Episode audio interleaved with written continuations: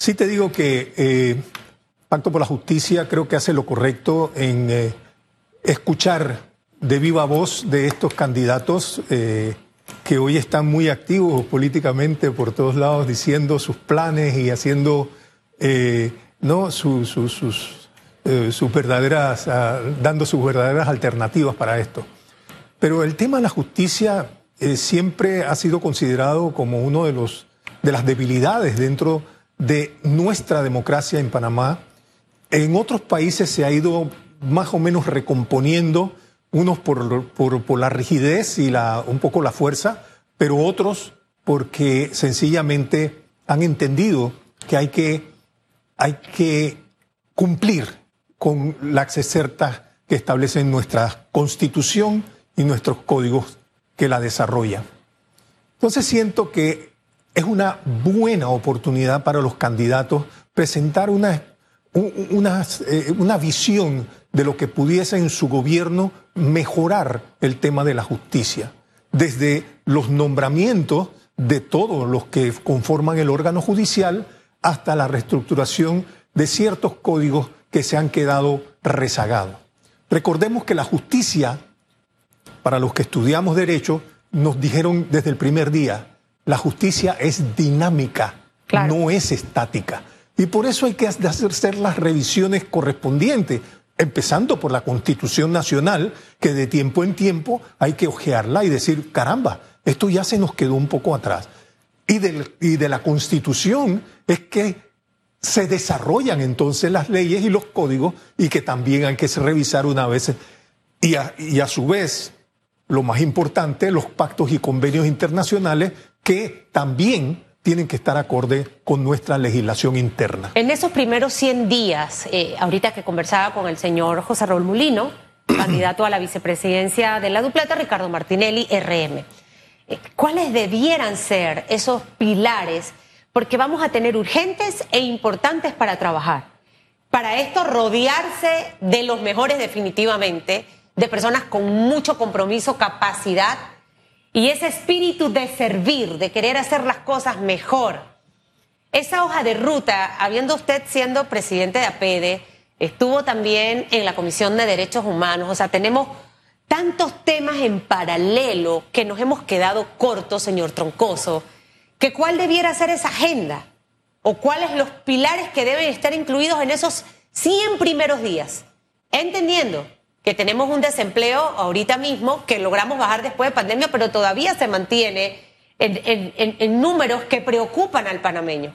Eh, que tenemos la posibilidad de perder el grado de inversión probablemente para marzo de este año. Que nuestra deuda es grande. Que tenemos a la caja de seguro social ya allí con el pitito en, en sus últimos momentos. Entonces, ¿cómo elaborar esa hoja de ruta real? Que nada más no lo diga en campaña, sino que sea fácil de ejecutar? Bueno, la pregunta tiene muchas dimensiones, ¿no? Pero le empiezo diciendo que la PEDE ha hecho incluso CADES eh, que, que, han tocado el tema justicia, que han tocado el tema del ordenamiento jurídico de nuestro país. Creo que una de las cosas que han dicho y han eh, propuesto los eh, últimos, yo diría que seis, siete presidentes es vamos a reformar la constitución.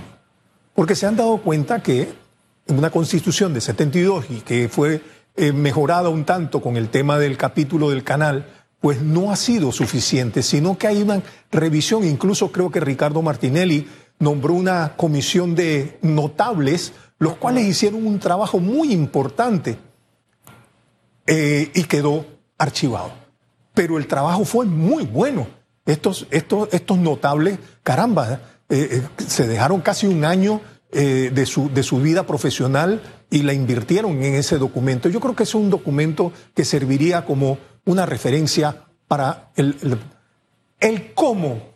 Es ahí donde todo se tranca, que la paralela, que la, que la originaria, que la... O sea, comienza este debate tan, tan, tan tonto pero debe hacerse al menos en el primer año. Se lo pregunto porque Laurentino Cortizo en campaña lo prometió. Pero estamos terminando. Bueno, sí, pero hablo del último gobierno. Varela también habló de lo mismo. Eh, eh, pero ¿por qué nos cuesta tanto? Y es una constitución que ha estado tan emparchada y que probablemente parte de las soluciones a esa pregunta que tenemos en redes sociales está precisamente ahí, en, en esa parte. Luego tenemos otra tarea pendiente que ya no va a quedar para estas elecciones porque ya las reformas al Código Electoral se hacen justamente pasado el periodo de elecciones. Termina el 5 de mayo, debe iniciar nuevamente la comisión electoral para revisar todos los puntos. Comisión Nacional. Llega a la Asamblea, se cambia. Entonces, seguimos viendo que muchos aspectos en materia de justicia siguen siendo trabajados a imagen y en semejanza de algunos sectores, cuando en realidad debe mejorarse. Entonces, uno que piensa como panameño, todos hablan, pero ninguno le conviene hacerlo. Porque con eso controlas a diputados, controlas a ciertas figuras políticas, específicamente hablando de las reformas al Código Electoral. La Asamblea tiene un tema pendiente de la extinción de dominio que no se va a aprobar en este periodo. Entonces, son como los grandes temas que allí es donde tú ves el doble discurso, la doble moral. Hablo cosas, pero no hago absolutamente nada, señor Troncoso. ¿Y cómo pretendemos mejorar el empleo si no terminamos de ajustar los temas pendientes de justicia? Sí, es que, es que el tema de justicia eh, está dividido como en los tres poderes. El Ejecutivo, que, por ejemplo, en su momento eh, sugiere los nombres de los magistrados a la Corte Suprema de Justicia, luego la, Asamblea Nacional que tiene que ratificar, o, eh, y es más, habla de las, de las, leyes orgánicas que le corresponde a, la Asamblea, luego el Ejecutivo que hace propuestas de reformas a, leyes, a nuevas leyes y a mejoramiento de las mismas, y por último el órgano judicial que le toca entonces este ¿no? Eh, también hacer sus nombramientos y hacer sus adecuaciones a la, a la, la norma eh, correspondiente. Pero creo que, que, que, en el tema con que estábamos abordando, el, eh, que era el tema constitucional, creo que sí tiene que ser lo más urgente posible. Pero ¿por qué se tranca, a mi modo de ver? Es por, por razones políticas, porque no pueden manejar eh, por ejemplo, la cantidad de, los, eh, de los que van a tener a su responsabilidad de eh, redactar la nueva constitución, o bien hacer ese gran parlamento para discutir con no sé cuánta gente, ¿verdad?, que levanta la mano y que no termina jamás. Entonces, hay que sugerir una fórmula un poco más expedita y, y tal. Pero siempre, obviamente, no con la ligereza con que se pretende, sino con un estudio científico y eh, muy profesional del documento que nos va a regir y que posteriormente va a mejorar también los demás códigos, sobre todo el judicial. ¿Cómo encaminar esa ruta para generar empleo? Eh, que, es tan importante. Eh, en este momento, para los panameños esa es la prioridad. Entonces hemos tenido momentos complicados, los cierres de calle de noviembre del año pasado ocasionaron que muchas empresas tuviesen que desvincular a, colaboradores. Eh, muchos se han ido al sector de la informalidad, ya sea porque han emprendido o porque básicamente quedaron sin una oportunidad laboral. Eh, tenemos en realidad las condiciones, Panamá va a, tener uno de los crecimientos mejores de la región, pero ¿cómo traducimos precisamente eso? Usted es empresario, estuvo en la Asociación Panameña de Ejecutivos de Empresas como presidente. E, esta hoja de ruta ya al gobierno le queda, porque ya enero se va la otra semana, señor Troncoso, febrero, marzo, abril y mayo. Bueno, junio y cinco meses. Eh, ¿Podremos hacer algo? O, cómo debe entrar la, la próxima administración, no? Bueno, la próxima administración tiene que tener bien eh, su ruta ya diseñada. En, el, núcleo del desarrollo, eh, eh, el núcleo del desarrollo y el crecimiento es el empleo. Generar empleo es lo que le va a dar al país ese desarrollo y ese empuje que requiere. Aquí, hasta cierto punto, tenemos que hay una discriminación. Por ejemplo, los jóvenes, las mujeres y los eh, de una, mm, una tercera edad, llamémoslo así, no son sujetos al empleo en este momento. Están tomando otro tipo de, decisiones para el mismo. Y, siento que, que que a veces hasta el propio Estado, a través de su gobierno, se convierten en competidores de la empresa privada. Así es. El Estado, a través de sus gobiernos, tienen que ser facilitadores de la empresa privada. Tienen que ser facilitadores del empleo, pero dentro del sector privado. Ahora, también le corresponde al Estado, a través de sus gobiernos, en sus desarrollos, de su, de su, de su planeamiento de expansiones. hablemos de la basura, bueno, ahí hay una posibilidad de generar nuevos empleos a través de la, de, eh, eh, de la contratación de la empresa privada. Eh, hablemos del tren que estaban ustedes conversando de ¿Usted vería bien Panamá, esa, Panamá, ¿Usted vería bien esa posibilidad? Fue una, una idea que en la administración de Juan Carlos Varela, cuando salió, le cayeron a prejo limpio. Porque lo propusieron los chinos. Los chinos lo ofrecieron. Le dijeron, nosotros se lo hacemos. Eso iba a generar empleo. Los chinos sí, sí mantuvieron de que tenía que haber un porcentaje de chinos en la mano de, obra. mano de obra. Pero bueno, todo eso se podía, caramba, regular, ampliar y tal. Pero había una oferta de algo que iba a redundar en beneficio. ¿Sería del país. viable en esta oportunidad retomar este proyecto? Totalmente. Buscar inversiones afuera. Totalmente. Mire, los otros países están haciendo lo que le llaman el canal seco. Canal seco no es más que los trenes que van de, eh, una costa a la, otra, de un puerto al otro puerto. Eso lo trató, incluso todavía lo tiene a media Estados Unidos. Estados Unidos lo planteó y lo replanteó como una fórmula de, hacernos competencia en su momento, hace algunos muchísimos años atrás. No le surtió sus efectos. Hay otros países que lo quieren hacer, creo que Costa Rica y otro más. Pero esa no es la, la solución, es la nuestra, el canal.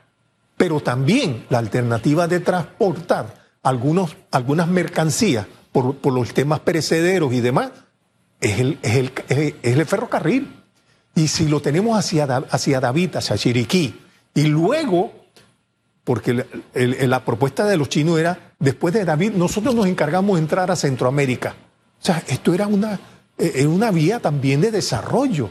Pero bueno, ¿qué pasó? Yo no sé si el tema de la corrupción, aló, es, fue, fue lo que Pero quizás son los temas de los que hay que empezar a hablar, darle la vuelta, enriquecerlos, para que Panamá pueda definitivamente avanzar. Tenemos ocho aspirantes en este momento, oficialmente hasta hoy, a la presidencia de la República. No sabemos si se van a mantener los ocho. Algunos panameños dicen en algunas cosas que, que coinciden positivamente en la estrategia del señor Bukele, en otras no coinciden. Y algunos dicen, es que aquí en Panamá necesitamos a un Bukele panameño, ¿no? Eh, y otros dicen, no, pero en algunas cosas no necesitamos un Bukele porque, eh, eh, dicen, él, él, también tiene algunos rasgos de dictador.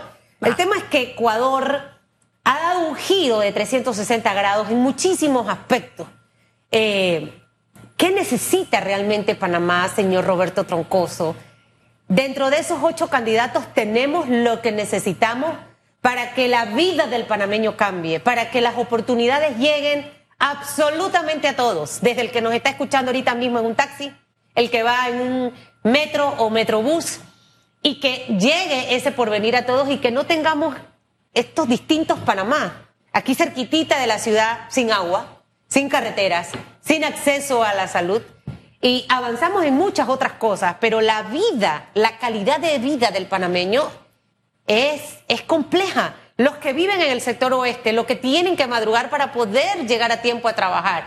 Entonces, ¿será que necesitamos un buquele panameño? ¿Será que dentro de los ocho candidatos tenemos opciones buenas para nuestro país? ¿Cómo lo ve usted sin decirme el nombre de ningún candidato para no hacerle campaña política aquí, por favor? Por ni, favor. Ni lo pensaba decir tampoco porque no, uh -huh. no, no, soy político, nunca he pertenecido a ningún partido político, nunca he trabajado para ningún gobierno ni, ni lo pretendo hacer. Mire, el, el, el, lo que sí siento es que Panamá eh, está en un momento importante, hay muchos desafíos y claro, las, las oportunidades ante este, este, estos malos ratos que estamos pasando son, son, son muchísimas. Pero si no podemos tener esa capacidad de atraer la inversión a nuestro país, invitar a las grandes corporaciones a que vengan y se... y ofrecerle lo que están necesitando para poder desarrollar como Panamá como centro estratégico de comunicaciones, no solo por lo del canal, los puertos, las comunicaciones tecnológicas, todo esto. Pero requerimos de algo muy importante, educación y capacitación. No estamos haciendo el trabajo con la educación, la estamos dejando a un lado, la estamos dejando en una educación este, a medias, eh, eh, pobre. Eh, los, que, los, que, los, los capacitadores que tienen que a su vez capacitar a los maestros no lo están haciendo correctamente. Eh, tenemos unos maestros que están dando una, una educación a medias, pobre. Los, muchachos cuando salen del, del, colegio eh, salen con, sumamente, con sumas deficiencias, pero bueno.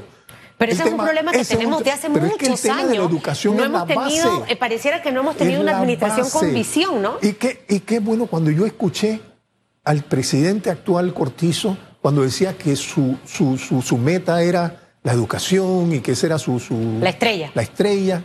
Yo digo, caramba, al fin alguien se está verdaderamente... ¿Ha sido la estrella? Pero, pero quedó eso en el... Eh, eh, en palabra, quedó fuera de su, su, su eh, de su control, no sé. Yo, yo la verdad es que me, sentí muy decepcionado con esto, pero yo sé que el, Ojalá que quien quiera que gane tome en muy en serio el tema de la educación por nuestro país, para desarrollar y crear empleos. Ese es el ícono, se llama desarrollo. y, cuando, cuando no tenemos en, fundamento a, un, a un, un joven bien educado y bien formado y bien capacitado, nosotros estamos verdaderamente a mil años luz de lo que queremos. Y Panamá tiene todo. Te lo tiene de todo. Y, no sé, hay, algo que, a veces se pierde por estar en la politiquería y tratando de endulzar a gente y...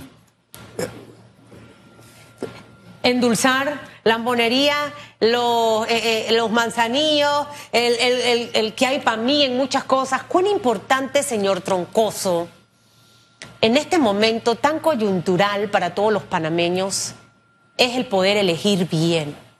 ¿Y qué ocurre? El elector la tiene complicada y le voy a explicar por qué. Porque primero tenemos ocho candidatos, siendo un país tan pequeño, tenemos ocho candidatos eh, presidenciales. Segundo, no se ha levantado la veda electoral. Y en este momento lo que impera digitalmente a través de estos aparatos son campañas sucias y campañas negativas. Así es. ¿Qué, ¿Qué ocasiona esto? Que muchos tengan que utilizar el tiempo que tenían destinado para hablar de sus propuestas en explicar, en aclarar, en desmentir. Eh. Y al final el panameño, ¿con qué se queda para poder tomar una decisión? Los fake news existen. Pero ¿qué ocurre? Eso toma tiempo el poder investigar para ver si sí, sí, sí. Entonces, tenemos un código de ética electoral, tenemos un pacto ético digital. Yo lo firmé. Usted lo firmó. Muchos políticos lo firmaron. Pero ¿qué es lo que estamos viendo en este momento en las plataformas digitales? Y se lo digo yo porque yo me muevo en distintos escenarios de la ciudad de Panamá. Y hay gente que me dice, es que no sé por quién ahora votar, porque como sacaron, qué troncoso, esto y esto, que Achutupu hizo aquello y aquello, ya no sé en quién confiar y entonces mejor me voy con este, pues.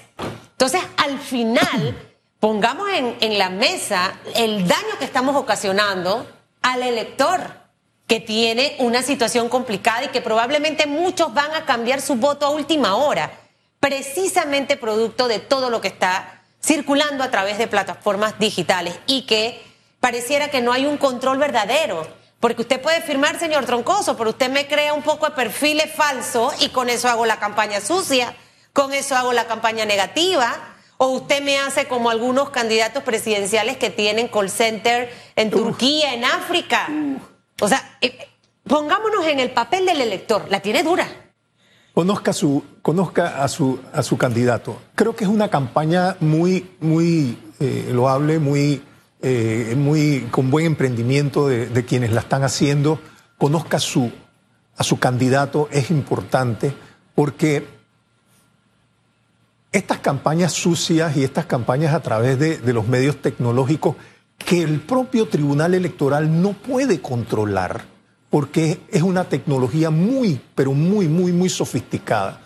Es, es bueno que el elector sepa verdaderamente quién es el candidato de su preferencia y de su agrado para poder votar por él. Porque esto no se trata de que son... Eh, la tía me dijo que por favor votara sí. por... Sí. Esto, esto, no es así. Esto tiene que ser un poco con más eh, conciencia ciudadana y cívica. Claro. De eso se trató el pacto ético electoral también, que en su momento cuando lo firmé me volteé y le dije a todos, espero que todos lo cumplamos, todos. Estamos cumpliéndolo. Bueno, yo, yo pienso que acabamos de firmarlo y yo creo que tenemos que hacer el mayor esfuerzo. No se crea, ahí en el, en el, en el pacto ético hay una clausulita que puede ser hasta, hasta un poco eh, comprometedora para los, los, los Pero candidatos. ¿cómo usted comprueba que, que, que, esto viene de esta campaña? Pues, es difícil. Eh, siento claro que, que nos difícil. quedamos como cortitos allí. Probablemente esa sea una oportunidad para las próximas elecciones. El, el, revisar esta parte y ver cómo establecemos los controles. Pero son ustedes lo, lo, lo, la esencia y lo, importante. No, pero en esto. los medios, los medios pueden tener hace un responsabilidad. Momento, uno, ¿no? uno, un candidato a vicepresidente Mire, por ejemplo, y expuso de la manera muy elegante y muy cordial todo lo que. Jonathan del Rosario. Eso son. Por eso ustedes son importantes. Jonathan del Rosario. Eh, eh, ojalá me metieran a mí en la comisión eh, de reformas electorales. Creo que no entro por ningún lado porque no soy política, no he estado en ningún partido y no voy a estar. Pero sí, eh, puede, sí puede. O, ojalá, no sé quién me llevaría porque sabe que yo soy, como dice Soraya, rebelde. Este, ojalá contemplasen para las próximas elecciones eh, temas de, de, esos autocontroles. Hablábamos hace poco aquí con el exfiscal electoral Boris Barrio y él decía que nos quedábamos cortos en muchos temas tecnológicos. Sí, eh, muy corto. Jonathan del Rosario, exministro de Seguridad, en su momento trabajó un proyecto de delito cibernético y en el delito cibernético entraban algunos aspectos relacionados a esto. Eh, y de hecho, manejo información que plataformas digitales, entre ellas Instagram, Ajá. tienen a Panamá con una alertita precisamente por el desbordamiento de temas que hay en cuanto a, a campañas sucias y campañas negativas. Y vemos la tendencia de TikTok, Instagram a nivel mundial de sus controles. Entonces Panamá también tiene que hacer algo allí. Yo creo que siempre hay una oportunidad para mejorar. Tienes que pagar por ello. Se paga tienes si que gastamos, suscribir. si gastamos plata en otras cosas. Tienes que traer a Facebook, tienes que traer a ti, tienes bueno, que traerlos a ellos, firmar. Mire, traer... Y cuando tú pides una información, ellas te la tienen bueno, que dar. Mire, esa es plata bien invertida, ¿sí o no, Chutupu? Ahí se Chutupu sí ve. Esa es plata bien invertida. Claro eh, para sí. ir saneando absolutamente todo. Hay muchos temas, señor Troconso. Si usted lo meten en la Comisión de Reformas Electorales, usted lleve Ahí todo eso. Usted Ahí. lleve todo eso. Y, y, también dígale a la Comisión que trate de, de, de generar una conexión entre lo que está en esa comisión y la ciudadanía. Nada más no es que va a estar en línea a través de la plataforma o esto. No, no, no. Eh, hay que empezar a crear conciencia para que el panameño se involucre tanto en este tema, que así como ocurrió con la mina, se haga una presión tan grande para que lo que se trabaja allí por casi dos años Así es. se pueda eh, prácticamente es. aprobar en la Asamblea y que no sufra eso, esas transformaciones monstruosas eh, en el órgano, ¿no? Pero es para tener a la ciudadanía ahí conectada conectada, conectada, pendiente de ese tema. Los ¿Le partidos, parece? Los partidos políticos participan. Oye, no les importa. Participan. Tienen que informarle al SUSEN de cada partido no lo van a hacer. todo lo que ahí se está dando. Claro. Cuando llega, lo digo, Lo que y pasa creo es que, que te no lo dije en una, interesa. en, una, en una entrevista anterior que me hiciste. Yo te dije, yo llego a, a veces al Salón Azul o, al- o ahí en la entrada y me preguntan, oiga, licenciado, ¿de qué se trata lo que? Santo ¿Qué, qué es lo que va? No puede ser. no, no, no, no, ¿Por no, no. qué? Porque entonces siento que el Foro Ciudadano Pro Reformas Electorales, que incluye a la sociedad civil y que incluye a los sectores de conexión con la ciudadanía, siempre, siempre hacemos nuestros pronunciamientos y le comunicamos a la ciudadanía de alguna manera qué es lo que se está Hay que haciendo ver alguna en estrategia distinta. En la vida, En la comisión. todas estas tres estrategias. Hasta para terminar con una novia, un novio, usted hace una estrategia. Señor Troncoso, se lo digo yo que soy experta en estrategias.